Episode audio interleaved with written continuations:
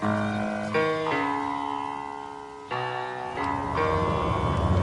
the right club. Be the right club today.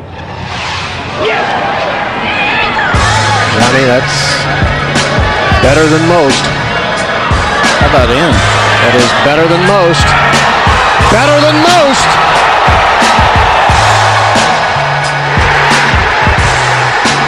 Expect anything? Ladies and gentlemen, welcome back to the No Laying Up podcast. We have for you still not even out of Washington yet, on I believe not an ounce of sleep, sitting currently at the Seattle airport, Mr. Kyle Porter from CBS. Kyle, that, I, I'm still in shock. Did that did that actually happen yesterday? I don't need sleep. I'm fueled. Uh, I'm fueled by Jordan Spieth major championship wins. That's all I need. I mean, I, I, I don't even. I, I don't even know where to start with it. Like, just so many things happened. And by the way, have you slept? What, what's your situation? Um, I went to bed around 5.15, 5.30, um, and slept about three hours, I think. But I was too fired up. I couldn't get to bed. My heart was still racing. But, like, eh, eh, when it happened, I, I, obviously you and I are both huge Spieth fans. Like I wasn't like ecstatic. Like I was. That's that's not how you want somebody to win a tournament. And I like DJ too. Is the thing. I didn't want a playoff though. I wanted Spieth to win. But man, that, that like I don't know. I'm still kind of in shock, and I still just can't really believe that happened. Well, the whole thing, I was sitting on 18 and watched both groups play through, and you know, I, I think as somebody who was rooting for Spieth, my kind of desire, I guess, was for him to hit the eagle putt and then DJ to, to birdie and and uh, lose by one. Yeah. And so when Spieth birdied and and and missed the eagle, it was like I, there was just so many things going on because I didn't want to playoff. I didn't want to stay there another day, and it, I feel like the I feel like U.S. Open playoff. It sounds great, like 18 holes or whatever, but then you do it, and it's like it's not that it's not that fun. Like it's, It's- just Yeah, it's usually not that dramatic. I mean, it's, uh, oh eight, oh eight was, but I mean, the last one before that was 2001. But I mean, the chances of it coming down to the final hole, like you know, a sudden death does, is are very minimal. But I mean, I don't know. The whole last hour was so bizarre. It was like great and bad at the same time. Like there were so many Well, disasters. how how much money would you have put on it being over when Spieth birdied 16? Oh, I mean, I, I think I sent like six tweets about it being over. Like, I basically, I risked everything I had. I, it was a foregone conclusion. But man, I, I mean, I, I, I, I've been all over Fox pretty much the whole weekend. But man, the sound of that ball dropping in the cup with the mic there, with the crowd going nuts, like gave me chills. That was awesome. I don't know how well you could hear. You were probably in the media center, or you probably weren't even on the course. You probably didn't even. You were on the course. You didn't even see it, did you? Yeah, I, I wasn't uh, in the media center. I was on the course, and I, and you could hear. I mean, you, you knew what you knew what happened. By the way, the, your, your tweet about Spieth coming up 18, being the conquering hero, like that's that's not really an exaggeration. I Like that's how it, that's how everyone there views him, and it, it's it was it was really interesting to see because DJ, whenever he hit his. Uh, what was he hitting like nine iron into eighteen, Oh the six hundred the six hundred one yard par five. But yeah, I think he hit five iron in, but he hit it to fifteen feet, and people were like, eh. Yeah.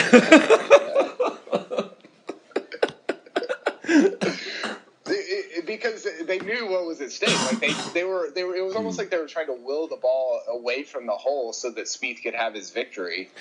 And it was just the the whole thing was bizarre. But yeah, in 16, I heard uh, kind of the crowd from over there, and you knew what it was immediately. I mean, you knew that that Spieth hit the putt, and and just watching the replay, that that yell that he gave, not right after, but like as he was going back to Greller, Yeah. was pretty awesome. He was fired up. That's the thing, though. Is like at the time, I mean, Grace had already hit the eject button at that point, and DJ, yeah, and DJ was two back.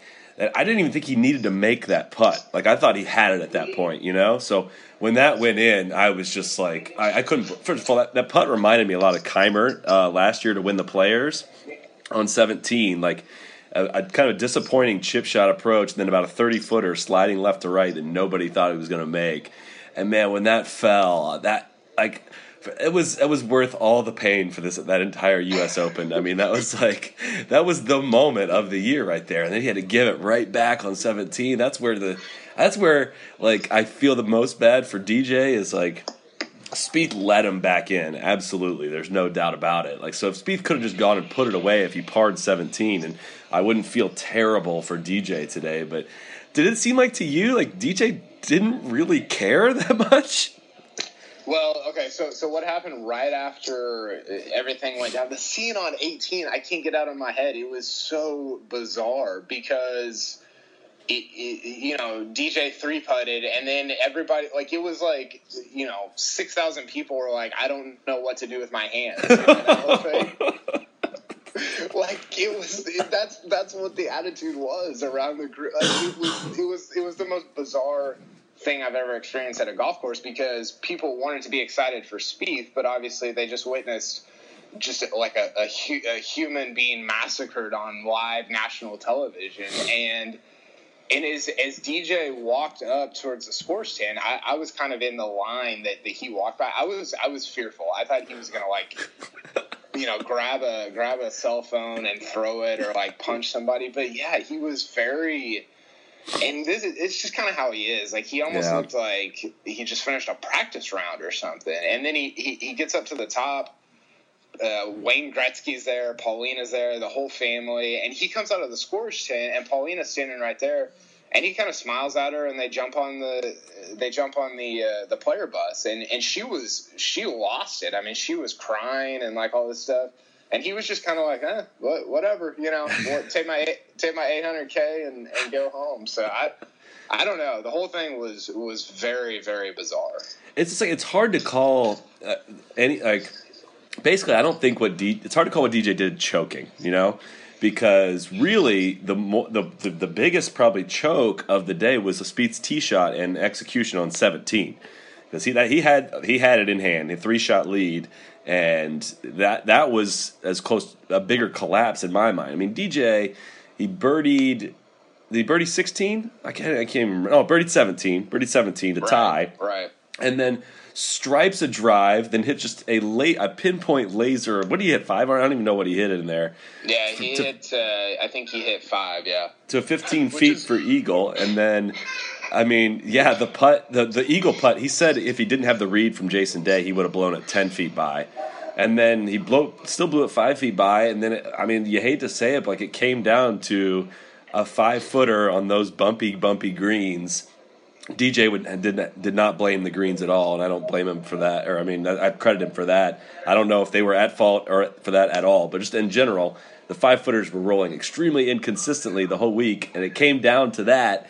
And I don't know, it's just hard to put that much blame on him for missing that. I, I've been, uh, but I don't feel like people are calling him a choker like in the in the immediate aftermath even.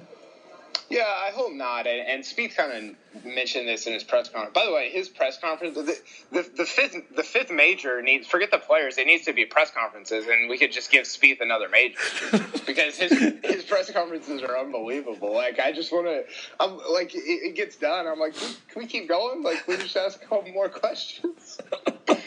but uh, he talked about in his press conference about how DJ was actually kind of clutch down the stretch. He knew that he had to birdie 17 and 18 uh, to, to tie it up, and he birdied 17. That's not like a really easy hole to birdie. Not at and all. No. He just murdered that drive on 18 and gave himself a shot and just. Yeah, he just blew. I, I, I would. Did, did it feel like uh, it, it's blurry to me now? But did it feel like he didn't take very much time over his second putt? Oh, that's. I think that's definitely the case. I mean, I I forget where I saw this on Twitter to this morning. Uh, uh, Dave Katib at D Katib was tweeting this at Ben Coley. He said, "46 seconds between the eagle putt and the birdie putt." I mean, that's, That's fast. insane. That is insane for, to go to a U.S. Open playoff. 46 seconds. Yeah.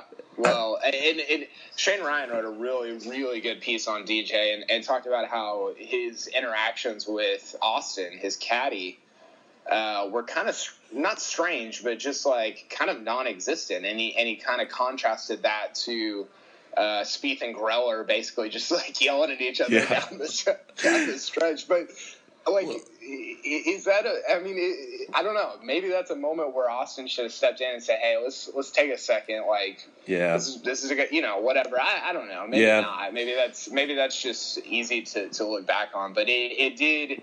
It felt a little quick in the moment, and looking back, it, I think it feels even quicker. Yeah, no, I, I read Shane's piece and it was really, really good, really well written. Although I pretty, I kind of disagree with the overall. Um, I don't know. I just have trouble looking back at one moment like that. I mean, fir- first of all, if that first putt breaks a little harder, or he gets it a little bit closer on line, and that goes in, he wins the U.S. Open. Like it, and we don't. We're not talking about his caddy today, you know. Or no, we're not, it's just like a storyline that only exists because this freak thing happened on the 18th green. Where, I mean, I don't think him three putting that from 15 feet necessarily means anything about Dustin Johnson. That's just like that's just what happened. Like that's kind of uncontrollable. It's, it's just what happened. Like if Spieth would have lost that event yesterday, like would we be saying the same thing about 17? Like, about what he did on 17? Like you know, should Greller have calmed him down on 17T? Was he too jacked up? It's just like that's kind of the thing. I don't know. That's just something that happened, and I, I don't think DJ relies on needs much reliance on a caddy or does rely much on his caddy. Like uh, there was a moment Saturday when he was taking a drop. I don't. You probably didn't get to see this, but he was taking a drop and we had the rules official call him in and. DJ is barking orders to his brother, and it was like it was like the brother had, would have had no idea what to do with a with a routine drop on the PGA Tour. he was like, "Austin, I need the ball. Austin, give me a tee. Austin, I need a driver. Give me the driver, Austin." Like it was, it was like, I, I did actually see that. I think at one point he said, "Get out of the way." yeah. Get out of the way. he was like annoyed with him. He's like, "Austin, I need the ball."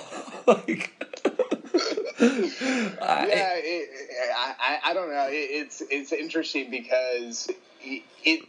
I feel like golf tournaments are so hard to, to wrap your arms around, just because so many things happen over the course of a week, and it comes down to one stroke Yeah. difference between the champion and the guy who's the choker, who's this or whatever. You know, the the narrative that, that gets placed on him, and it's like how do you how do you define uh, uh, what that was that took place, or how do you define a person by one thing that took place on a Sunday? Why not on a Thursday? And I get Yeah. it, like it's it's it's The moment. coming down to Yeah. it, and, and and you're at the very end, but it's just. Um, I don't know. I just, I never more than this week have I realized how difficult it is. And maybe Fox played into this a little bit, but how difficult it is to just wrap your arms around an entire golf tournament and and and make sense of, of what you're seeing and what it means and, and to really just put it in perspective. I feel like it's just a very difficult thing to do. Yeah, I mean, we get caught up watching. I mean, you and I both watch way more golf on TV than we watch in person, and like when you get back out there on site and you just you just see. It sounds weird to say, but you see the humans battling the actual elements and seeing how big the real estate is of these golf courses and how small that hole is, and it brings to perspective how hard it is for these golf golfers to finish these tournaments. Like so many nerves, and it it the, I don't know. To me, the hole just looks bigger on TV. Like it looks easier on TV than you go watch it in person. You're like, holy shit, this whole 600 yards. This is what 600 yards looks like in person. Whereas on TV, it's just like, oh, that's no big deal for those guys. They can get on in two. Yeah, no, it's it, it's totally true, and especially on this course. I mean, the the the, uh, the par three ninth that was playing, Yeah. you know, it, it had the uphill tee and then it had the downhill tee and and whatever. Like it, when it was playing at the top of the hill, I was like, I don't even know how these dudes are, are landing it on the green, much less hitting a slope and trying to funnel it down. Like it, it's just. It it's it really is preposterous how good they are, and that's accentuated um, when, when you're at a tournament, but especially at a U.S. Open. I mean, it's just so tough. And, and I mean, the front nine was playing at four thousand yards on Friday. On, like that's that's ludicrous. And so it was it was it was fun to watch. And uh, I don't know. I, I'm. It's going to take me like a week to to sort out everything that happened on Sunday. Yeah, and one last thing I'll get back to on that DJ, the choker item. It's like, it, it, at the very, very end, it fell apart. But he had exhibited so much clutch just to get there. I mean, like like we said, birdieing 17 under that pressure and hitting those two shots into 18 to even give you that spot. It's like, oh man, I don't Yeah, know. I, I know. Okay, so I've been thinking about this because you and I are big proponents of the whole Ricky Fowler. Like he puts rounds together, he plays his tou- he plays his best golf in the toughest tournaments and everything. Mm-hmm. But isn't there something about somebody like Rory McIlroy, about somebody like Spieth that they just they just get it done at the end? Like I, I know that I know that's crazy. I know it Yeah. doesn't make sense. I know that I know that like the numbers say otherwise and, and whatever. Like it's the whole Derek Jeter's not a clutch hitter thing. But I just I don't know. I can't get out of my head. I can't get it out of my head that, that there's something at the end that they just I don't know. They just have it, and guys like Jason Day and, and DJ and not you know not that those guys never win. Obviously, they're tremendous golfers, but it just feels like Rory and Spieth just have that little something else at the very end. I, and I don't know. I, I don't know what you think about that, but I just I can't shake that feeling sometimes. Yeah, no, I mean it's it's it's kind of just the way it's fallen for him in the last. Because I mean, we wouldn't we weren't saying this at this time last year about Spieth. You know, we this was we were still in the in the time of like, wow, can this guy get it done? You know, under the under the pressure. But I mean, I don't know about you. I, I'm, I, this is going to be the next thing I asked you. But did you kind of feel like this was Spieth's B game this week? Yeah. I, I mean, it, it really was, which is really scary. Maybe I B plus. Let's call it B plus. Well, the, the thing was, I mean, his whole deal is putting, right? Like he's he's just been so. I mean, uh, at the Masters, he was just it was a joke. Like he had every putt, and on a week like this, that really turned the leaderboard into a ball striking fiesta, if you will. uh, I mean, for for the top ten were uh, for the top ten on the leaderboard at the at the end were guys that are in the top ten on on tour and strokes gained t, uh, tee to green. So it, because of the greens, I feel like kind of just leveled the playing field. It, it turned out that you get your Adam Scotts and your Rory McIlroys in there, and and Spieth is one of those guys that's great tee to green, but he, I don't really think he was this week, and, and he couldn't rely on his putting, and and he just, um, I don't know, he, he's just, and you and I have talked about this, but his number one asset is is clearly his mental game. I mean, I don't know how you rebound from the, the 17th hole and just smoke that drive on 18, and that three wood he hit. I Pure. mean, come on, So come pure. on. So pure. joke. That flew like 280 too. He's not even that long. He was jacked up, but Yeah, yeah. I mean, was. so I don't know. I felt don't like know. he striped it this week. I thought he hit it really well, but I mean, he had at least nine three putts this week. I mean, I I have unbelievable faith in Spieth on the greens, and I lost it this week. I did not when I'm watching him stand over a putt this weekend. I did not feel good over it. I mean, the the putt on one yesterday was a good example. I mean, it was a three footer that didn't touch the hole. I mean, I think a lot of that honestly had to do with the greens more than it did Spieth, of course, because that's what I, I, I'm going to be like. Be like the players and blame the greens and not myself or not Spieth in this case. But um, but like I mean uh, the whole the whole putting thing about now we're getting a little bit about Chambers Bay like I don't know it, it so like on the back nine alone DJ Piehowski tweeted this it said DJ missed 10 or 6 putts inside 10 feet on the back nine alone he missed a 6 footer on 10 a 6 footer on 11 7 footer on 12 5 footer on 13 9 footer on 16 and a 4 footer on 18 that to lose the U.S. Open. That is heartbreaking. And like, it, it, I don't know. A lot of people, are, a lot of people have a lot of theories or you know beliefs on the players being whiny. And I, to be honest, I I most usually do agree with that. And I usually you know kind of poke fun at the players for as much as they complain about the U.S. Open, but. To have a, a championship where the greens are that bad, and they really were that bad, they were terrible um, yeah, not every player complained about him because they knew there's no benefit to complaining about him. But I, I Ian Poulter, Billy Horschel, I mean, the, the two opposite ends of the spectrum of guys that I root for. Obviously, both have the same thing to say, and I believe I agree with both of them. Like it's complete luck for better or worse. You can hit a perfectly pure putt, and it just catches a bad piece of poa and goes offline. And I, I felt like. I feel like that honestly really did take away from the experience of the weekend, and I don't know how much you experienced that or saw that from a media perspective. But I mean, are you buying what a lot of these guys are saying about you know the greens? Did you think that had an impact on the way the tournament was played? Well, yeah, I, I mean, it, it certainly did. I, I mean, when you have the guys that are that are the leaders, like like McIlroy and and you know guys that are in the top ten on the leaderboard, saying, um, "Hey, it, it affected the way we played," but they also those guys also said. you just, at some point you accept it and you know you can't do anything about it and you move on. And, and whereas I think I think that guys like Horschel and Poulter just kind of hung on to it and hung on to it, and Chris Kirk really hung Oh on my to it. god. and uh, I don't, I don't know. Like, it's tough for me to criticize. I mean, yeah, they they clearly were not that great, but it's tough for me to criticize them as um, as something that affected the overall tournament when we end up with Spieth beating Dustin Johnson on the final hole. I, I mean, like, it, it's it's still made for.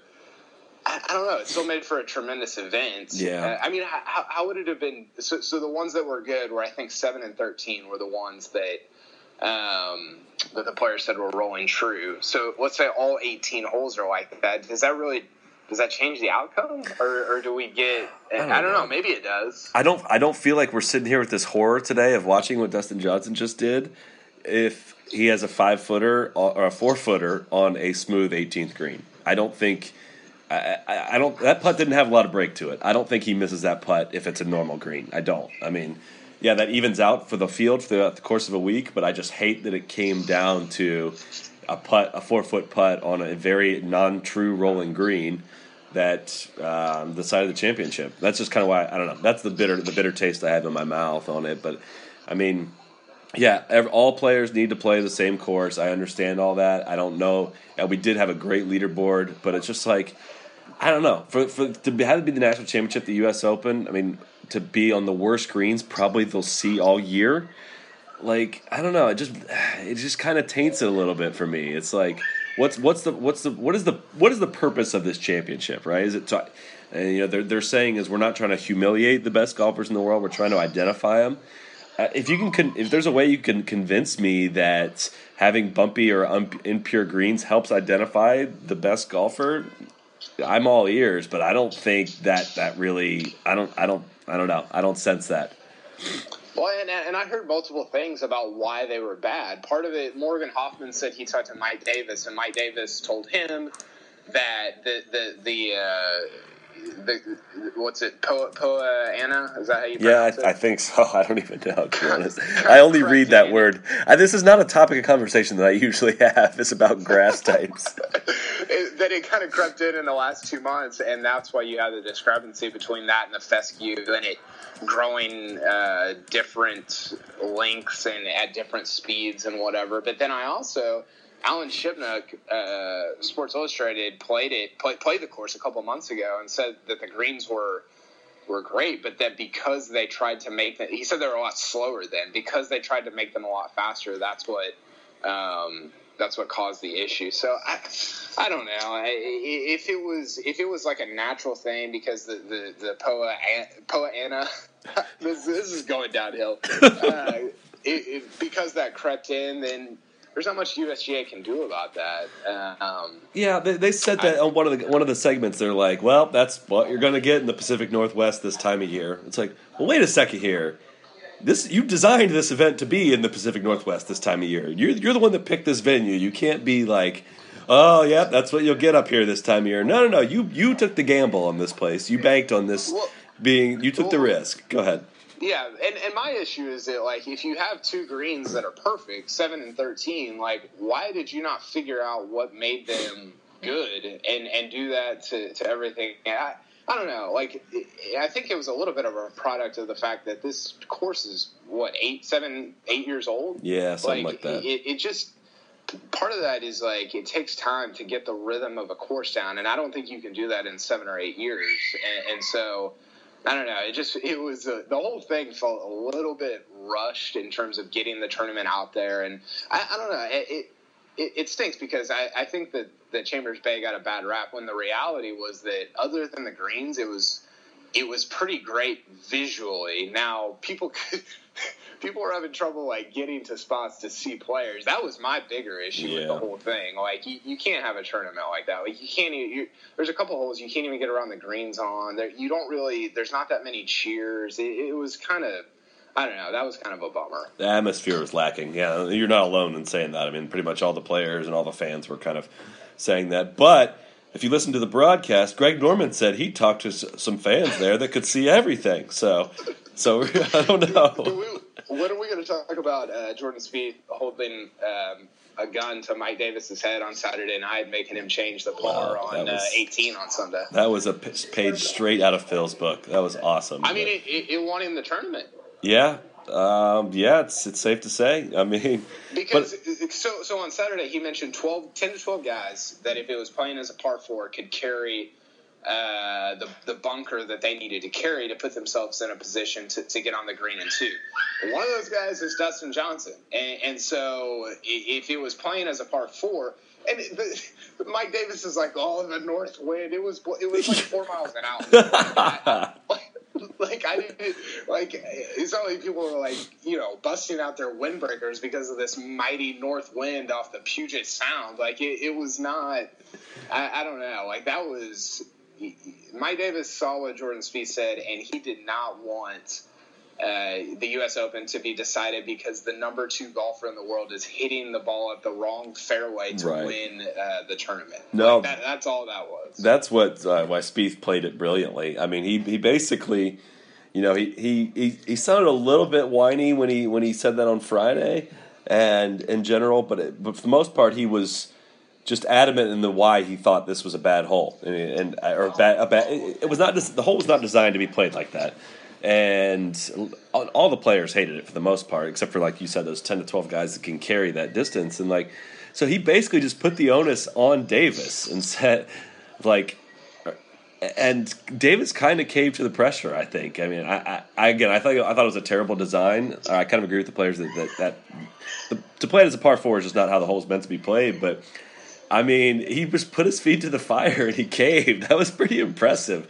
It was pretty awesome. I, you know, I, I don't know what. I mean, okay, I want to talk about this. We need to talk about this. It, do we? Is the Grand Slam really in play right now? Oh God. um, I uh, I want to say yes. I can't picture it actually happening. Bold take. I know that probably at, at best twenty five to one that he would he could win both of them, but. Um, I, I, I can't. I picked Bubba to win at St Andrews and um, Oh, God. a- a- before the season, but I, now I can't get the image of Rory out of my head winning there. I yeah, can't. yeah. That that's your national nightmare, by the way. Bubba stealing the Grand Slam from Spieth by winning St. Andrews. Oh my god, that would that would that would completely negate the entire season. This awesome season, it would ruin everything. By the way, I just looked up. So this has happened. Uh, I want to say six times where golfers won uh, the first two. Last time was Tiger in 2002. He finished T28 at the British Open. Before that, though, um, Jack Nicklaus did it in 1972. He finished second at the British Open. wait. Arnold, Arnold Palmer did it in 1960. He finished second at the British Open. If Jordan Spieth finishes second to Bubba Watson, Oh my God. Oh please no, please no. Are, have you are you going to the British Open? Have you worked this out yet? No, I, I, I'm not. But if he wins that, I'm gonna. If I have to drive, if I have to take an Uber to Whistling Straits, I'm gonna do that. Um, but what, here- what you were saying though about the uh, the winning the first two majors of the year, random random look back into 06, I, I I tend to forget this that when Phil blew that at Winged Foot, that was for three majors in a row. Yeah, Uh, he would have been on his way to the. I mean, he wouldn't have won the British Open. I mean, obviously didn't win the British Open in 06, but I mean, that, that you cut that like the the Mickelson. That that's why I think that's the biggest Mickelson meltdown of all. But I mean, were you surprised to see him get ejected over the weekend? well, he always talks about uh, before I before I answer. He always talks, he always talks about Merion as being the biggest one, and I'm like, eh, I, I guess. He gives us plenty of material to argue about with these. Unfortunately, yeah. By the way, your tweet about uh, about DJs. Uh, now we don't have to argue about which major Yeah. was the worst one. God. man, I felt bad even sending that. What's bad is I had that. I don't know if you saw the one that I had that TaylorMade ad with a this really questionable string of Oh, commercials they yeah. made. It said "Don't trust Dustin." It's like I had that it, like ready to go before he even hit the putt. I was I was prepared for him to miss that putt. Oh, but yeah, no, Phil. I are, are we like Phil's done at the U.S. Open, right? I mean, uh, there's no there's no benefit of me saying yes. I can only look back and look stupid on this, so I'm going to say no. um, I mean, I'll continue to get my hopes up. I mean, when he jumped out to the lead Thursday, I was I was ready for him to win the whole thing. I mean, I was convinced. So I, I'm easily sold on Phil. I buy into it um, pretty much annually. Um, but I mean, it should have been written on the wall. Like that that walk on that big arena of a course, those hills with his arthritis, at age 45, there was no way he was going to last the whole week. There was just no chance. So I don't. Yeah, and he and he's going to be 46 next year at Oakmont. He's not played well at, at uh, Shane Bacon was talking about how he hasn't played well at U.S. Opens there in the past, uh, and then you get another one in 2017 in Erin Hills that's going to play 8,000 yards. Uh, I mean, it, it's just like the older he gets, the longer these courses are. I just, I, I don't know. I, I don't. I think, I think that ship. I'm going to regret saying this, but I think that ship has sailed. Like I think it's a little bit like the Tiger thing that we're kind of in denial about it, but. Yeah. I think we're gonna look back and be like, yeah, Merion was it. Like that was that was the end. That was the last one. That was the Um, chance. It just, I mean, unfortunate. I don't know. I mean, but he won the British Open two years ago. Like, who could have predicted that? No one would have ever thought That he would have won a British That Open. That was his last win. He hasn't won since then. Oh my god. Yeah, uh, he's not. I don't know. I, I, I'll say it. He's not done. I'm not giving up hope for the U.S. Open for him. I mean, you think about it. He's runner up in the last two majors leading up into this. Like, yeah, he hasn't won since then, but he's been there. He's been close, especially at Valhalla. He was really close. So, um, I, I could I could still see it. I can still see it. Oakmont maybe not, but at the same time, like I don't really. I don't know. Like the the the U.S. Open was last at Oakmont. What 07? Like, can we really look at the results from ten years, nine years prior, and be like, oh, this isn't a good fit for him? Like, a lot, you know what I mean? A lot, a lot can happen in nine years between events at a certain course. I mean, Hey, take that up with Bacon. He's the one that was. I will. I will take that up with Shane Bacon. I will say that to his face. Did you get a chance to watch much of the online coverage? Kind of. It, it was, you know, we had a we had a little computer set. It was actually kind of cool. There was a computer set up in the media tent.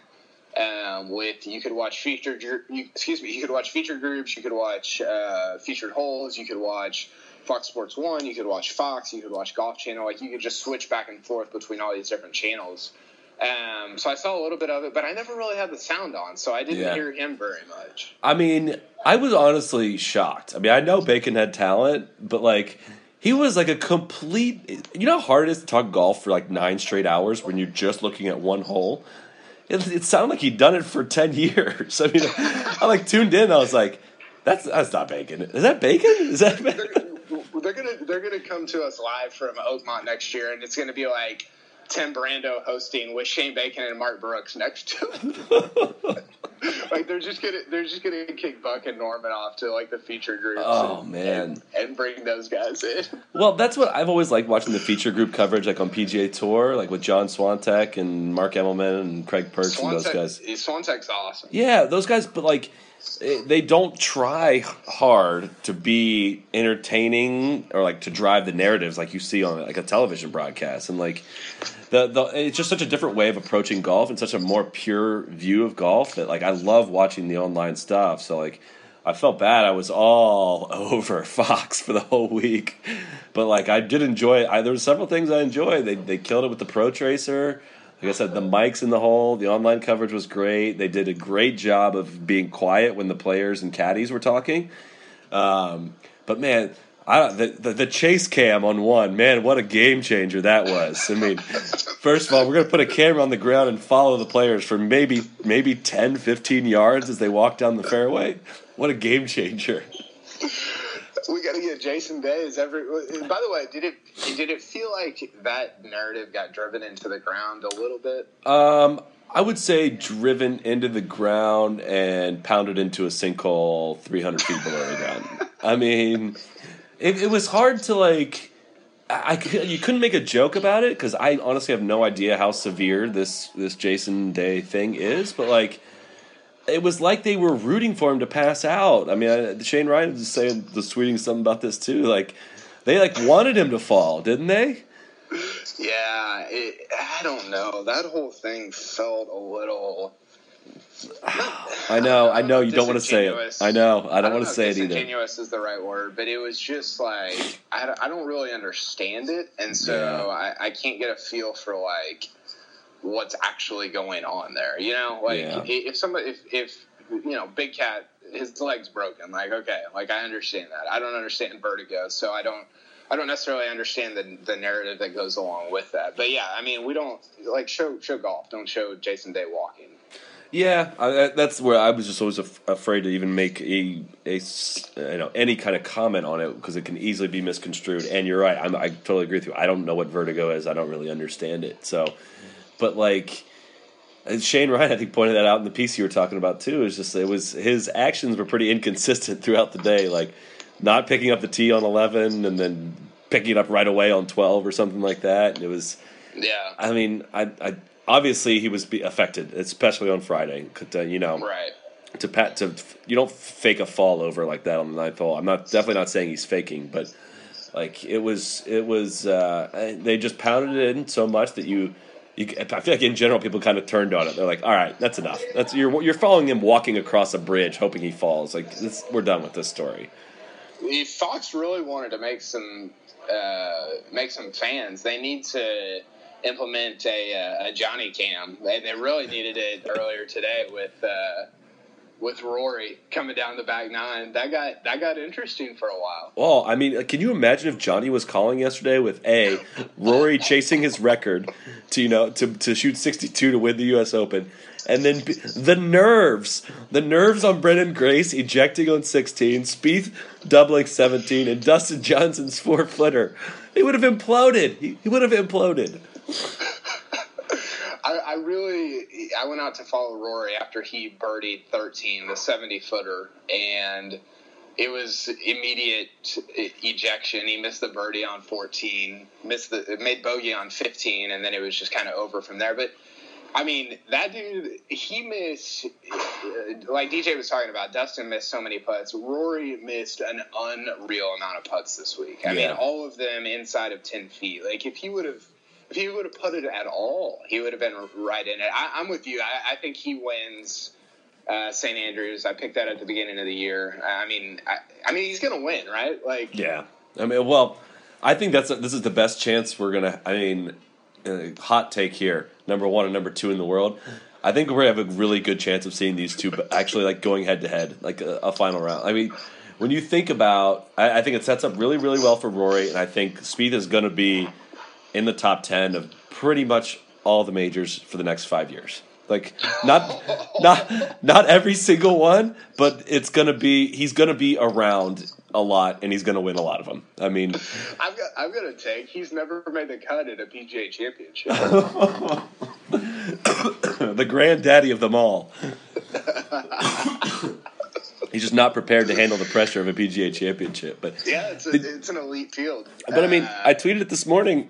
I mean, I, I, I'm surprised I didn't see this. I didn't bother looking this up myself, and it's hard stat to look up because the what we've considered to be a major over the years changes a lot. But has anyone ever held two majors at the age of 21? Uh, Gene Sarazen, I believe in 1922, held two majors, but I don't know. I think he was also 21. Um, Justin Ray of Golf Channel had that said. Okay. And, uh, oh, yeah, because you tweeted that, that nobody else had done And I retweeted that. I, we might need to go erase some stuff. No, no, no. All, I, I, I wasn't. Uh, that that tweet was not meant to be all inclusive of everyone in golf history. I just included Oh, okay. Spieth, Okay. Tiger, Jack, and McIlroy, and those Tiger, Jack, and McIlroy were all 23 when they got their second major, and I think Spieth is going to play in nine or ten more majors before turning 24. Like, could that? I mean, could we? Could he have four majors by, before he turns 24 years old? Why? Why couldn't he? I'm, I'm doing. I think I'm doing a piece on on Monday or Tuesday or after I sleep for a day or something about. And I did this on Rory last year because people just were not understanding like his trajectory um, in, in terms of like historically winning majors, and and he was right in between Jack and Tiger at, at his age. And now Spieth is like above all of them in terms of, and, it, and it's it's hard to put a trajectory on being 21 years old or whatever. But I do feel like Tiger's kind of proven that you have to be um, a little bit top heavy in terms of winning these, winning more of them when you're younger than when you're older. Yeah. Um, and, and so I, I, don't know. You you almost have to be ahead of the curve to, to end up where Tiger and Jack are. I guess is what I'm saying. Yeah, I mean, let's. I mean, Tiger won four in a row, five out of six. I mean, he he routinely ran off two wins in a year like it was nothing. I mean, I'm I'm not saying I'm not like. I'm not ready to say he's going to win 14 or 19 majors, but it, uh, here's an interesting thought I had. I want to know what you think. Between Rory and Spieth, can they break Jack's record? Uh, you like combined? Yeah. Okay, so here's here's what I was thinking about. I think that this is a little bit of um, Federer and Nadal. Yeah, I was thinking Like- the same thing.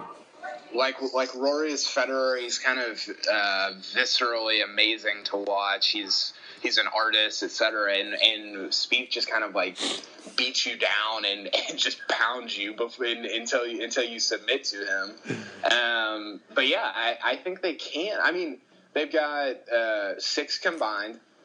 Yeah. and and Spieth is. I mean, yeah, I, I, I think they, I think they will. I mean, is that a hot take or? That, that's that's uh, I mean like a little bit above lukewarm. I would say that's pretty. That's that's that's a warm take. Uh, uh, I mean, and that's and it's still so many majors, and if one of them has health problems or one of them has a downward spiral, it's going to be obviously. Uh, I mean, I don't know. It's just.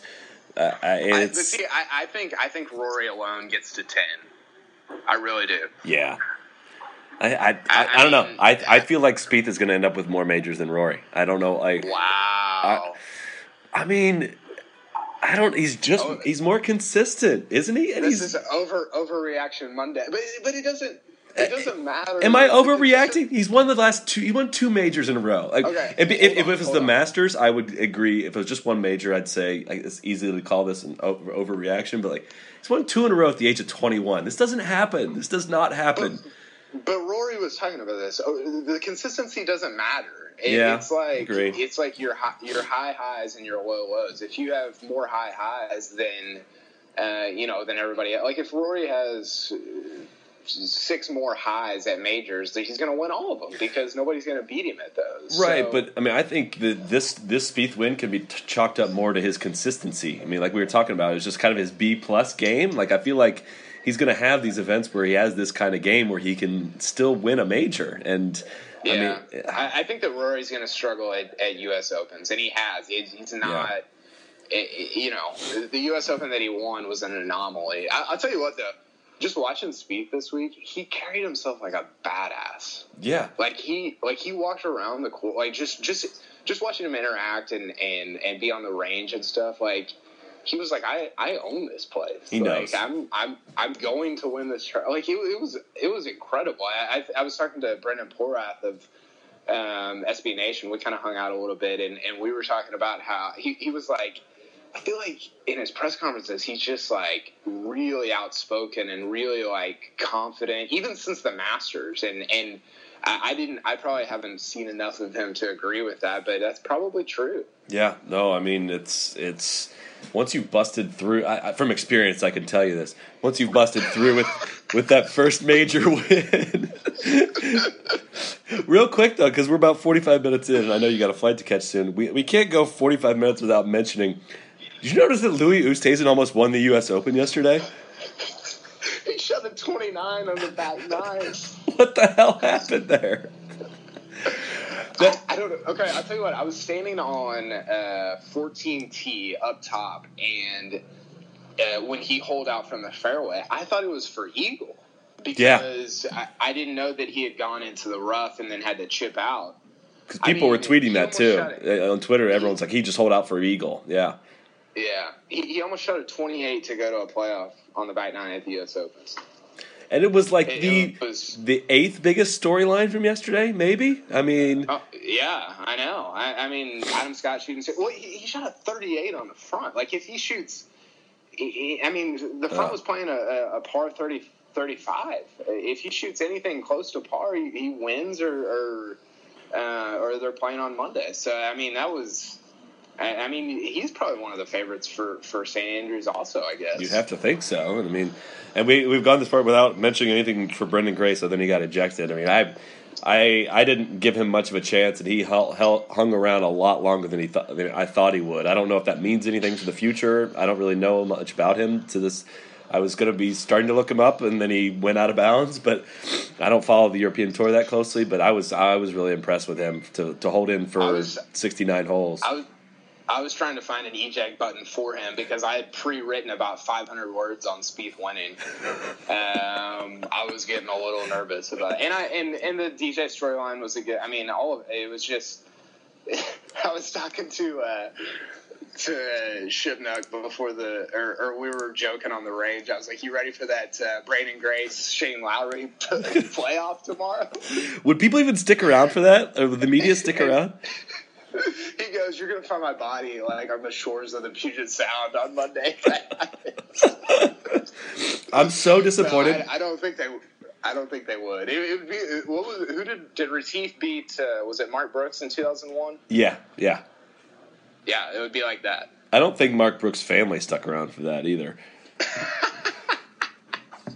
I'm, you know, I'm the most upset with myself that I didn't have a train joke ready for Branden Grace. I didn't have, I wasn't prepared for him to hit him one on the train tracks. I was not ready for that. That was that wasn't as bad. The, my favorite pro tracer of the week. I included this in my uh, recap, my 20 thoughts.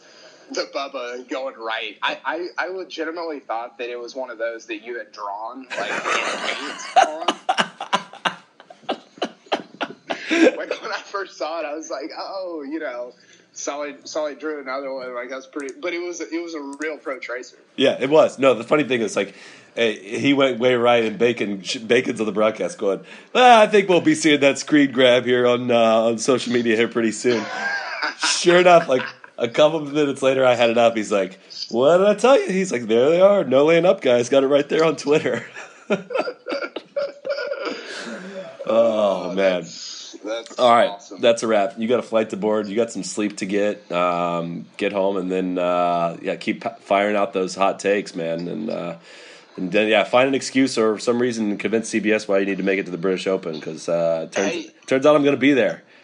Yes, I need I need to make that happen. I don't know if I'm going to be able to, but one last thing, I want I want to give you a chance to uh, show some thanks to this era of golf. You started you started No Laying Up in pretty much other than like the Tiger time, the perfect time to start it. Think of I was thinking about this. What if you had started this like at the beginning of like 2003? You mean the Mike the Mike Weir Jim Furyk year Ben Curtis winning majors? And how bad that would have been for your brand. So Oh. you need to you need, you need to give it up to Spieth and Rory and, and all those guys. I. Well, I mean, I think uh, t- t- if I can get a little fig jam on you for a second here is that's kind of the reason why we started this was like we we kind of saw this coming. Like we this this era of like this young um, like young, these young guys that were basically going to be a product of the Tiger era. You know, they they were inspired to play golf by Tiger that was going to be, take over the tour. And it started poorly last year. My God, the beginning of last year was a disaster. But man, since since around this time last year, it's been I mean, it's been perfection. It's been amazing. No Bubba wins, and uh, I don't count the HSBC. And uh, yeah, he probably doesn't either. so yeah, But, I mean, uh, last thing, and last thing, and I'll get out of here. Fig jam of the week was Patrick Reed shooting. I think it was 67, and he, he said he left five or six or seven strokes out there. Horschel did it yesterday too. I was like, oh, you should have shot 60 at a U.S. Open. We went this long without talking about Patrick Reed either. God, what an amazing tournament this was. I- you know what? I'm in. I'm in on Chambers Bay. Let's go back to Chambers Bay. Yeah, it was. Uh, I mean, they, if they can fix the greens, I don't know. The, the, How about a PGA? is- What about a PGA there? Are the greens better in August? Maybe. Let's think about that. Yeah, So- I don't know. Maybe a Walker Cup or something. Okay, I'm, I'm gonna miss my flight. All right, So dude. Good to talk to you, Solly. All right. Take it easy, Kyle. Thanks a lot for coming on, man. We'll talk to you soon. Be the right club. Be the right club today. Yes! Johnny, that's better than most. How about him? That is better than most. Better than most!